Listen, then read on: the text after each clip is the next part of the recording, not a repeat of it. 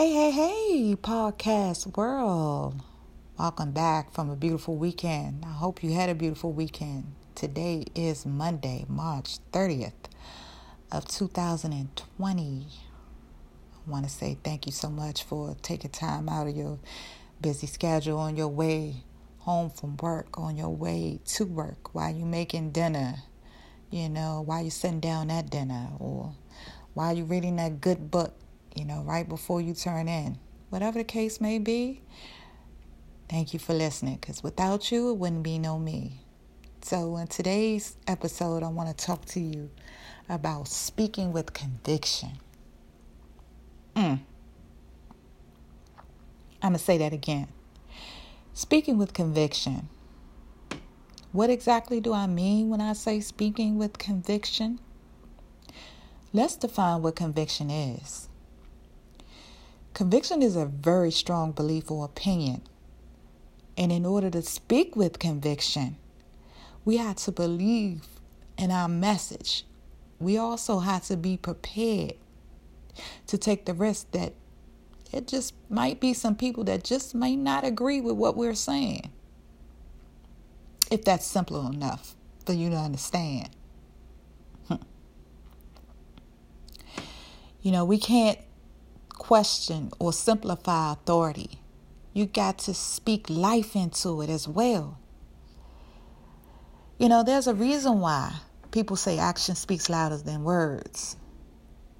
Mm. Let me say that again. Action speaks louder than words. For some of us, we talk a good game.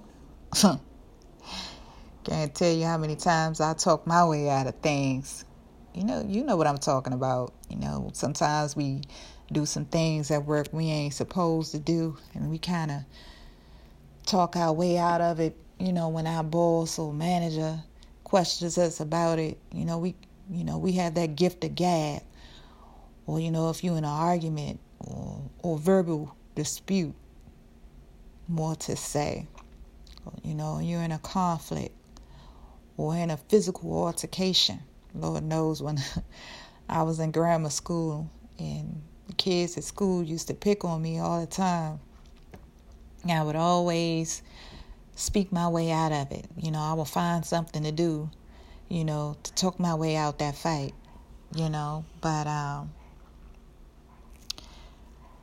that's what I say action speaks louder than words, you know. And some of us talk a good game, but are we willing to follow through with it? Is the question.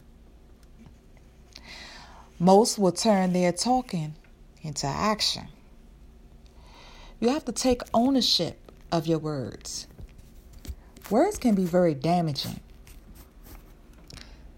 if misused the wrong way or delivered without conviction.